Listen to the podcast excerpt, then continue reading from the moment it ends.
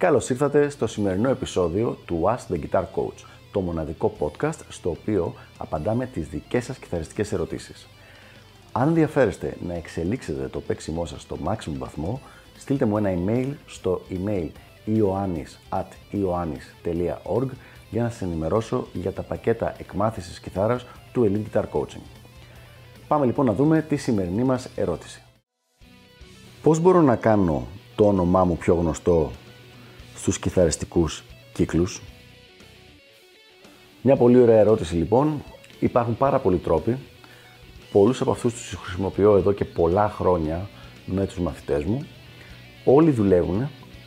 Όλοι οι τρόποι που θα αναφέρω δουλεύουν. Απλά όπως αλλάζει το ε, τοπίο της τεχνολογίας, κάποιοι δουλεύουν περισσότερο, τώρα πια και κάποιοι λιγότερο. Για πάμε να δούμε. Νούμερο 1. Ο καλύτερος τρόπος να σε μάθει περισσότερος κόσμος και να ασχοληθεί με εσένα και με το παίξιμό σου είναι το να μπεις σαν μέλος σε μια ήδη γνωστή μπάντα.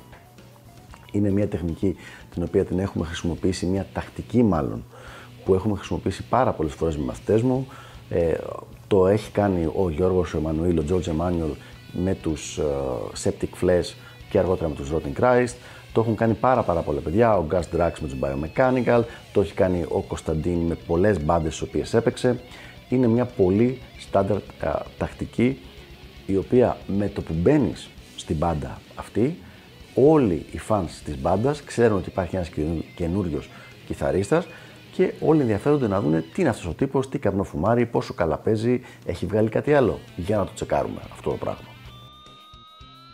Μία άλλη τακτική η οποία θα σου φέρει θα σε κάνει αρκετά γνωστό και θα σου φέρει κάποιους καινούριους fans είναι το να πάρεις μέρος και να κερδίσεις ή να βγεις φιναλίστ σε κάποιο κιθαριστικό διαγωνισμό, είτε κανονικό, real life δηλαδή, είτε στο YouTube.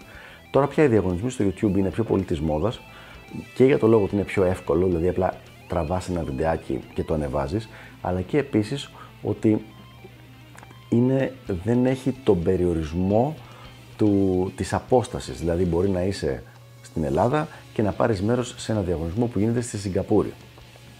Αυτό λοιπόν σημαίνει ότι ο κόσμος θα σε δει, όλος ο κόσμος που ενδιαφέρεται για το διαγωνισμό αυτό θα δει και εσένα μαζί με τους υπόλοιπους διαγωνιζόμενους και αν έχεις κάνει καλή δουλειά, κάποιοι θα διαφερθούν και θα αρχίσουν να συζητάνε το όνομά σου, θα τσεκάρουν τη μουσική σου, θα κάνουν like στο fan page σου και πάει λέγοντας. Ένα τρίτος τρόπος είναι να ξεκινήσεις ένα κανάλι YouTube και να αρχίσεις να κάνεις βίντεος. Τα βίντεος αυτά έχουμε κάνει άλλο βίντεο στο παρελθόν για το τι μπορεί να είναι. Μπορεί να είναι reviews εξοπλισμού, μπορεί να είναι playthroughs, μπορεί να είναι δικά σου κομμάτια, μπορεί να είναι βίντεο κλίπ, ένα κάρο πράγματα.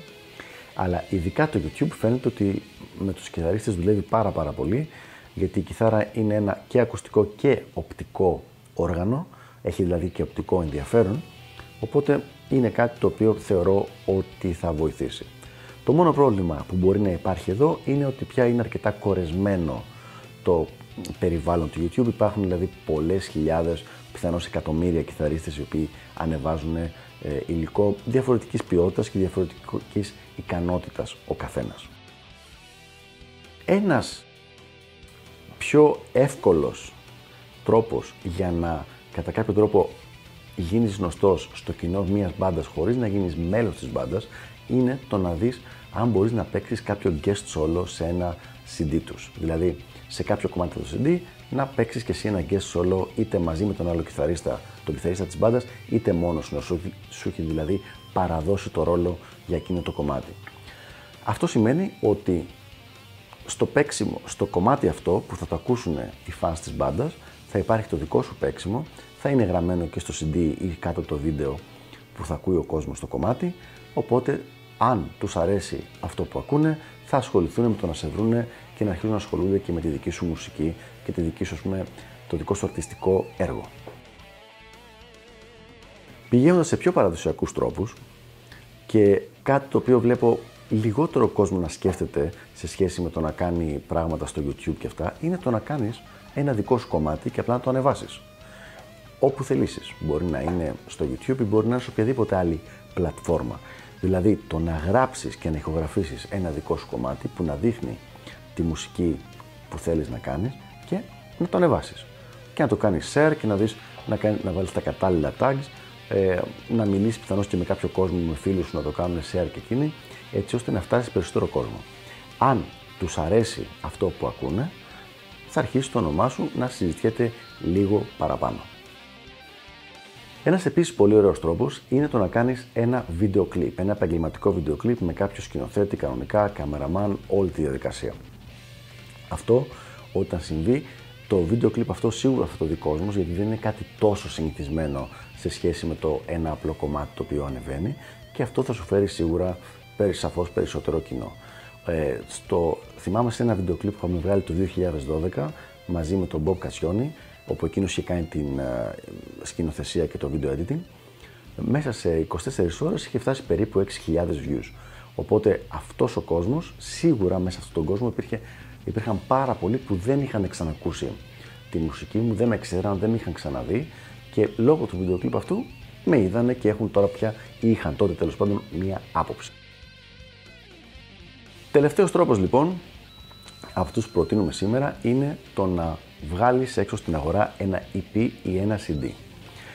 Παρόλο που υπάρχει πάρα πολλοί κόσμος που παίζει κιθάρα και πολλοί κόσμος που ανεβάζει ψήλο βιντεάκια διαφορετική, ε, με διαφορετική ποιότητα και παίξήματο και στα βίντεο στο YouTube, οι άνθρωποι, οι καλλιτέχνες, οι κιθαρίστες που βγάζουν CD, στην Ελλάδα τουλάχιστον, είναι ακόμα μετρημένοι ίσως στα δάχτυλα των δύο χεριών, πιθανώς και του ενός. Δηλαδή πάρα πάρα πολύ λίγοι. Ε, και επειδή είμαι μέσα σε αυτή τη σκηνή και παρακολουθώ τη σκηνή αυτή, δεν βλέπω και ιδιαίτερα να αυξάνεται αυτό το πράγμα. Ο λόγος τον οποίο συμβαίνει αυτό είναι σχετικά απλός. Το να βγάλεις ένα βιντεάκι με κάποιο ωραίο leak είναι κάτι πάρα πολύ απλό. Στείνεις μια κάμερα απέναντι, παίρνεις το leak μια φορά αργά, μια φορά γρήγορα και ανεβάζεις το βιντεάκι στο YouTube και ξεμπέρδεψες. Δεν χρειάζεται καμία σταθερότητα, κανένας ιδιαίτερος προγραμματισμός και ο δείκτης δυσκολίας δεν είναι ιδιαίτερα μεγάλος. Σε αντίθεση με το να βγάλεις ένα EP ή ένα CD το οποίο χρειάζεται να γράψεις μουσική, να την ηχογραφήσεις, δηλαδή να πηγαίνεις για καιρό στο στούντιο, να ασχοληθεί κάποιος με το mixing και το mastering, το οποίο σημαίνει έξτρα έξοδα, επίσης να γίνουν εξώφυλλα, να γίνουν όλες αυτές τις διαδικασίες. Αυτό λοιπόν είναι κάτι το οποίο λίγος κόσμος είναι διατεθειμένος να κάνει. Το καλό είναι ότι όταν βγάλεις κάτι τέτοιο, ο κόσμος σε παίρνει σοβαρά.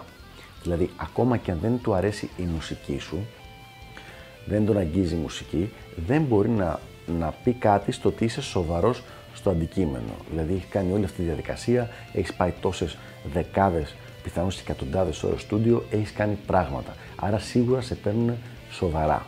Και αυτό που θεωρώ ότι είναι ένα μεγάλο πλεονέκτημα σε σχέση με κάποιον ο οποίος απλά ανεβάζει δίλεπτα βιντεάκια στο YouTube κάθε τόσο και λιγάκι. Αυτοί λοιπόν είναι οι τρόποι για να μπορέσεις να κάνεις το όνομά σου πιο γνωστό σε κιθαριστικούς ε, κύκλους. Ελπίζω να βοήθησα και να δω κάποιους από αυτούς τους τρόπους να τους χρησιμοποιείτε και εσείς όσοι κιθαριστές θέλουν να πετύχουν αυτό το στόχο. Να επαναλάβω ότι σε σχέση με το παρελθόν, ότι η τεχνολογία προχωράει με πολύ γρήγορους ρυθμούς, δηλαδή πριν από 10 χρόνια κάποια από τα πράγματα τα οποία λέμε δεν θα ήταν καθόλου εφικτά και το μόνο πράγμα που θα μπορούσε κάποιος να κάνει θα ήταν να βγάλει ένα δίσκο με κάποια δισκογραφική εταιρεία. Τώρα έχουμε όλες αυτές τους φοβερούς τρόπους για να μπορέσουμε να αποκτήσουμε το δικό μας κοινό και να μπορέσουμε να εξελίξουμε την τέχνη μας και να προωθήσουμε τη μουσική μας. Αυτά λοιπόν για το συγκεκριμένο θέμα. Ελπίζω να βοήθησα και τα λέμε στο επόμενο επεισόδιο του Ask the Guitar Coach. Γεια χαρά!